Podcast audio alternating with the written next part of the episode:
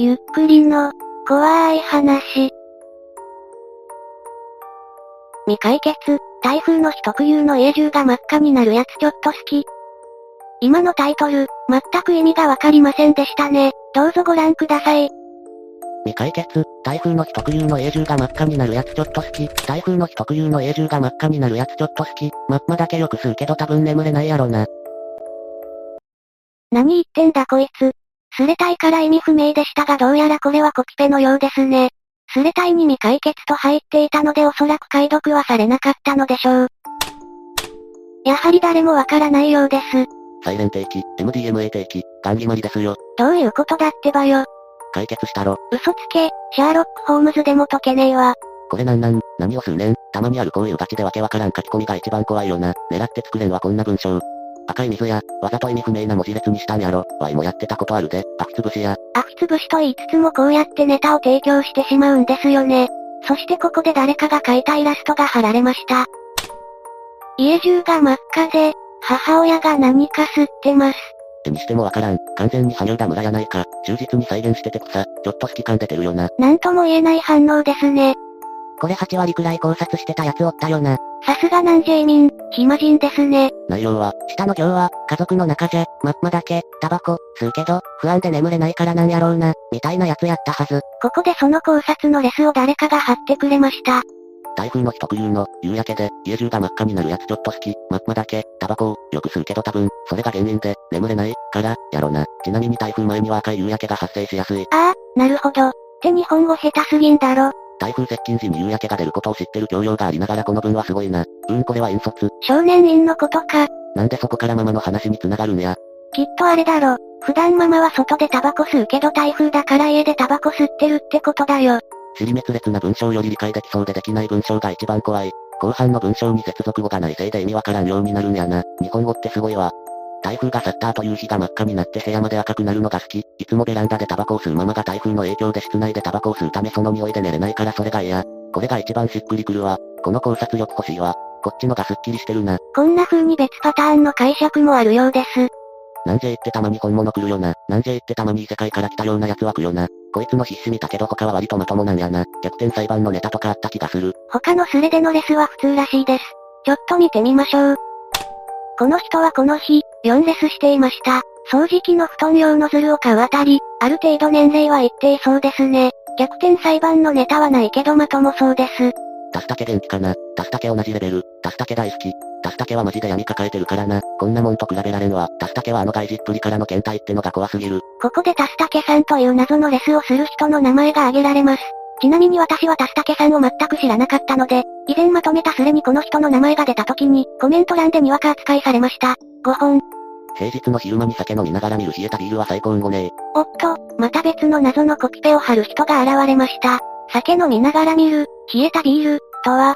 冷えたビール見て満足しててくさ。これ本当に飲んでる感あるから好き。多分冷えたビールは CM のことやないか。なるほど。いや、それはそれでおかしいだろ。アルコールって脳とかすんやな。見ると冷えたの間で開業すれば普通やん。平日の昼間に酒飲みながら見る、冷えたビールは最高うんごねえ。言うほど普通かこれ。なら何を見てるんや。なんじゃ移民は野球が大好きだからね。もしかしたらこれは住人と野球を見る時の話をしていたのかもしれません。気になったので調べてみました。第101回全国高校野球選手権、明徳義塾対桐蔭、95。というスレでの書き込みでした。平日の昼間に酒飲みながら見る冷えたビールは最高うんごねえ。このスレではこの1レスしかしていませんが、野球スレではそんなに不思議ではないのかもしれませんね。やっぱり普通じゃなかったね。ビール実況スレイケは草生えます。他にも。これ好き。今部下を囲んで部署のみんなで土下座、殴る蹴る、便器舐める、雑巾くんなどやりたい放題。みんなを失望させたんだから制裁加えて当たり前だよね。なんじゃいってやっぱやばいとこですね。部下に土下座するやつ、部下を殴る蹴るするやつ、便器を舐めるやつ、雑巾を食うやつ。これ解体めっちゃ好きやわ。そんなのあるんですか？探してきます。見つけました。まさかの2パターン。と見せかけての3パターン、ゲルニカっぽいですねこれ。そして本当は4パターンありました。美術部なんじゃ移民の書きたい欲をくすぐる題材だったのでしょうか。皆さんはどれが好きですか？ゲルニカがセンスを感じますね。そしてまた別のコピペが貼られました。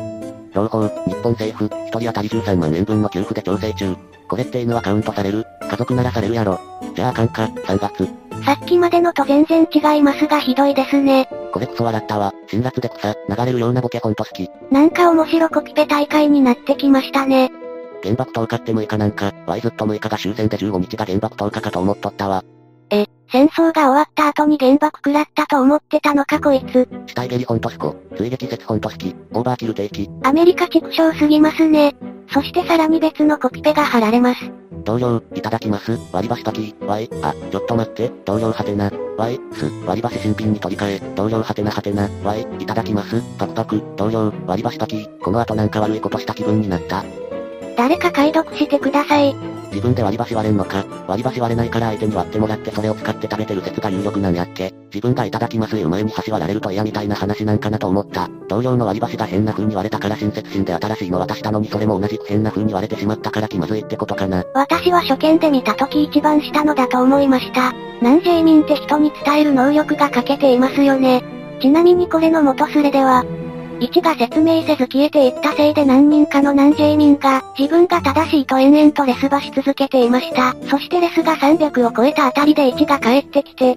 なんやこのスレ、お前がなんやねん、お前のせいやろ。答え合わせしてほらほらほらほら、何引いとんねんボケ、お前の管理が悪いから外事呼び寄せたんやぞ。結局正解はなんなんや。と、こんな風に言われましたが、こいつは結局答え合わせをせずに消えていきました。